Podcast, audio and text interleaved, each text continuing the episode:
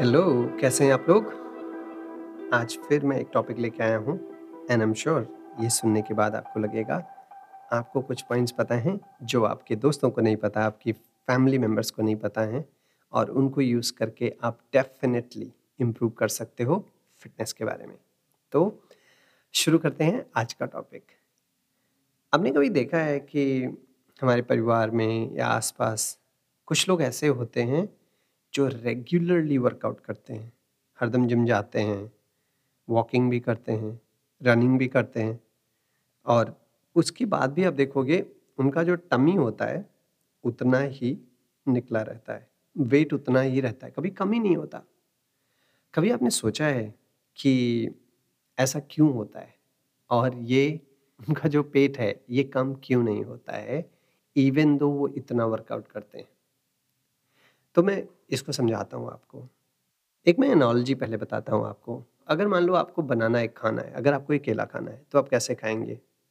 पहले जो उसकी स्किन है, उसको आप पील ऑफ़ करेंगे करेक्ट और उसके बाद आप बनाना खाएँगे। ऐसा तो है नहीं कि आप सीधा आपने बनाना लिया और बस चबाना शुरू कर दिया correct it's a two step process इसी को सेम चीज़ को मैं आपकी लाइफ आपकी फिजियोलॉजी के बारे में एक एनोलॉजी बताता हूँ, जिसमें एकदम सिमिलर तरीके से ये फिट बैठता है। जब आपकी बॉडी में जो फैट होता है, वो जैसे बनाना आपका पील ऑफ़ होके खाया जाता है, उसी तरह से फैट लॉस करने के लिए आपको सबसे पहले आपको क्या करना पड़ता है? आपको सबसे पहले फैट जो है उसको रिलीज़ करना पड़ता है फैट सेल्स से। और उसके बाद वही फैट आपको बर्न करना पड़ता है, तब जाके आपका फैट लॉस होता है। और ये जो आपके वर्कआउट करने वाले दोस्त लोग हैं ना, जो जिनका पेट बड़ा हुआ है या जो वेट लॉस नहीं कर पा रहे हैं या फिट नहीं है, ये उन लोग के साथ जो समस्या है ना, वो ये वाली समस्या है कि जो फैट लॉस है वो इनके केस में नहीं हो रहा है। तो समझते हैं कि ये फैट लॉस होता कैसे है। मैंने बताया कि ये दो स्टेप प्रोसेस है राइट आपका फैट जिसको ट्राइग्लाइसराइड बोलते हैं, ये फैट सेल से निकलेगा नंबर वन उसके बाद आपके ब्लड वेसल्स के थ्रू ट्रांसपोर्ट करके आपकी मसल सेल्स में ले जाया जाएगा, जहाँ पे जब आप वर्कआउट कर रहे हैं या कुछ कर रहे हैं तो उसको उसमें एनर्जी के रूप में उसका यूज़ होता है ओके जो ये लोग होते हैं, जो वर्कआउट करते हैं, लेकिन उससे ज़्यादा खाते हैं मतलब ये हुआ कि मान लो किसी ने, मान लो दस किलोमीटर रन किया तो काफ़ी ज़्यादा रन किया, एक डेढ़ घंटे लगाया, दो घंटे लगाया, उन्होंने इतना रन किया, उसके बाद पहुँच गए जलेबी की दुकान पे या पराठे की दुकान पे। उन्होंने खा लिया एक पराठा, सौ ग्राम जलेबी, एक चाय। तो अब देखते हैं, हुआ क्या? जब आपने दस किलोमीटर दौड़ा तो ऑन एन एवरेज मान लेते हैं कि करीब सत्तर कैलोरी एक किलोमीटर आपको दौड़ने में खर्च हो रही है। एकदम मैं एवरेज ले रहा हूँ, ठीक है? ये मत पड़ जाना कि अच्छा दो कैलोरी ज़्यादा दो कम, मेरे फ़ोन में ये बताता है, मेरा वेरिएबल कम बताता है एंड ऑल ऑफ़ दैट उस पर मत जाओ आप। एवरेज की मैं बात कर रहा हूँ, उस पर रुकते हैं, ठीक है? तो आपने दस किलोमीटर दौड़ा तो क्या हुआ? सात सौ कैलोरी आपने बर्न किया। उसके बाद आपने जाके सौ ग्राम जलेबी खा ली, एक चाय पिया करेक्ट और एक पराठा खा लिया। ये सब मिला के हो गया करीब आपका चौदह सौ कैलोरी तो क्या हुआ अभी? आपने दस किलोमीटर दौड़ लगाई लेकिन खाया आपने कितना? उसका दुगना। अगर आप नहीं जाते वर्कआउट करने और अगर आप ये नहीं खाते 1400 कैलोरी तब आप बेटर ऑफ़ होते वेट लॉस के परस्पेक्टिव से देन कि आप 10 किलोमीटर दौड़ के आए, उसके बाद इतना खाया, उसके बाद भी आपका वेट बढ़ने वाला है। तो अगर आप सोचो कि आप 700 कैलोरी के कैलोरिक सरप्लस में रहोगे हर दिन खाना वर्कआउट करने के बाद ये खाना खाने के बाद सिर्फ़ एक मील से। अब आप सोचो कि आप तीन चार मील जो खाते हो, उसका तो मैंने गिना ही नहीं है भाई। तो हर दसवें दिन तो आपका एक किलो वेट बढ़ता जाएगा right this is the first problem ठीक है? तो इसको एड्रेस करने के लिए लोगों को क्या करना चाहिए कि आप जितना वर्कआउट कर रहे हैं या आप जितनी एनर्जी स्पेंड कर रहे हैं, उससे आप कम खाइए, भगवान के लिए, अपने शरीर के लिए। अपने, आपके जो आपके जो ऑर्गन्स हैं ना, उनके लिए, अपने स्वास्थ्य के लिए कम खाइए, ठीक है? उसका करने का क्या तरीका है? जितना भी आप खाते हैं, उससे एक टुकड़ा कम खा लो। मान लो पाँच रोटी खा रहे हो, आप चार खा लो। मान लो आप सौ ग्राम राइस खा रहे हो, अस्सी खा लो। थोड़ा थोड़ा कम करोगे तो बॉडी को थोड़ी पता चल रहा है यार कि आज आपने इतना कम खाया करेक्ट उसका तरीका हो सकता है आप धीरे धीरे छोटे बाइट्स लेके खाओ, आपको पता नहीं चलेगा कि आपने कम खाया right this can be the very first step तो ये पहली चीज़ करना है। दूसरा क्या करना चाहिए? आपको फैट लॉस का साइंस जानना बहुत ज़रूरी है। Fat is not a preferred source of energy मतलब फैट जो है बॉडी का प्रेफर्ड सोर्स नहीं है एनर्जी के लिए।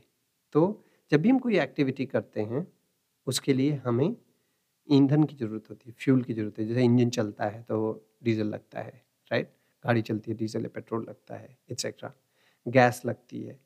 उसी तरीके से आपकी बॉडी को चलने के लिए ईंधन की ज़रूरत पड़ती है। और वो जो ईंधन है, वो बॉडी आपके खाने से तुरंत लेती है, जो ग्लाइकोजिन के रूप में आपकी बॉडी में होता है, ना कि आपके फैट से।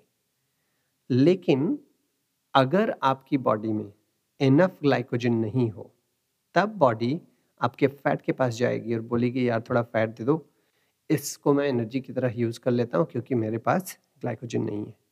तो अगर आपको अपना फैट बर्न करना है तो अब आप जब एक्सरसाइज कर रहे हैं, तब आप ये ट्राई करिए कि जो आपका ग्लाइकोजन स्टोरेज है, जो खाने से आया है, वो कम रहे। इसका मतलब क्या हुआ? आप सोने के बाद जब आप उठते हैं तो सवेरे कुछ मत खाइए, नॉर्मल पानी पी लीजिए और जाके वर्कआउट करके आइए। आप 60 से 90 मिनट्स तक वर्कआउट अगर कर रहे हैं तो कोई ज़रूरी नहीं है कि आपको, आपका जो एनर्जी सोर्स है, उससे आपको कुछ रिफ्यूल करना है, कुछ भी ज़रूरत नहीं होती। आपकी बॉडी में इनफ ग्लाइकोजन या फिर फैट होता है, जो आप धीरे धीरे एनर्जी सोर्स के रूप में यूज़ कर सकते हैं। एक चीज़ ये कर सकते हैं। दूसरा, आप ये कर सकते हैं कि वर्कआउट करने के तुरंत पहले, चार चार से पाँच घंटे पहले तक कुछ मत खाइए, ठीक है? उससे आपको वर्कआउट करने में आराम रहेगा और आपकी बॉडी अगर उसकी इंटेंसिटी सही रही मॉडरेट इंटेंसिटी पे अगर आप वर्कआउट कर रहे हैं तो वो फैट यूज़ करेगा। और फैट मेटाबोलाइज पहले करेगा, फिर उसको लेके जाएगा मसल सेल्स में और वहाँ पे उसको बर्न करेगा एनर्जी सोर्स के रूप में। ठीक है? ये आपका दूसरा स्टेप हो गया। तो जो आपको लोग दिखते हैं कि जो वर्कआउट तो कर रहे हैं, लेकिन उनका बॉडी का स्ट्रक्चर चेंज नहीं हो रहा है, वो इसके ए दो रीज़न बहुत ही इंपॉर्टेंट हैं, जो ध्यान में रखते हैं और दोनों की मैंने आपको रेमेडी भी बताई। और तीसरी चीज़ क्या होती है कि वो वो जनरली से पेट के लिए वैलिड नहीं है, वो किसी भी आपके बॉडी पार्ट्स के लिए वैलिड है कि अगर आपने अगर आपने वर्कआउट करना शुरू कर, किया, मान लो आपने स्ट्रेंथ ट्रेनिंग शुरू की जिम में आप वर्कआउट कर रहे हैं वेट्स उठा रहे हैं एक्सेट्रा मान लो आपने बाइसेप कर्ल शुरू किया और चेस्ट प्रेस शुरू किया तो उसमें क्या होगा कि आपकी बॉडी में ऑलरेडी फैट ज़्यादा है तो आपकी स्किन के नीचे आपकी मसल सेल्स हैं करेक्ट जब आप मसल्स को वर्कआउट करोगे तो मसल्स नीचे से बढ़ने लगती हैं, लेकिन आप कैलोरी डेफिसिट में तो हो नहीं। तो उससे क्या हो रहा है कि आपका जो फैट है ऊपर, वो तो पहले से ही है, लेकिन अंदर की जो मसल्स हैं, जो माइटोकॉन्ड्रिया है, उसका साइज़ बढ़ने लगता है, जैसे जैसे आप वर्कआउट करते हो करेक्ट क्योंकि आप आप मसल्स को ट्रेन कर रहे हो। तो क्या होता है, जो आपकी बॉडी वो पहले से भी ज़्यादा बल्कअप लगती है, पहले से ज़्यादा बड़ी लगती है, क्योंकि अंदर से मसल ग्रो कर रही है। ये तीसरा रीज़न है। तो अगर आप स्ट्रेंथ ट्रेनिंग करते हैं तो और अगर आपको लीन दिखना है, अगर आपको पतला दिखना है, या आपको अपना वेट लॉस करना है तो आपको कैलोरिक डेफिसिट में रहना बहुत ज़रूरी है।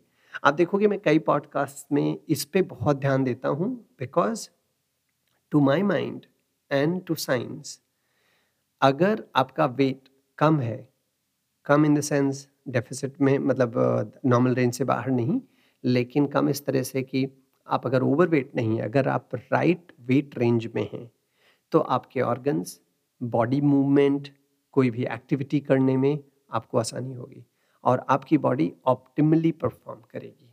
इसलिए ज़रूरी है आपके जनरल हेल्थ के लिए फिटनेस के लिए मूवमेंट के लिए स्लीप के लिए कि आप अपनी बॉडी को राइट वेट और फैट रेंज दोनों में रखें।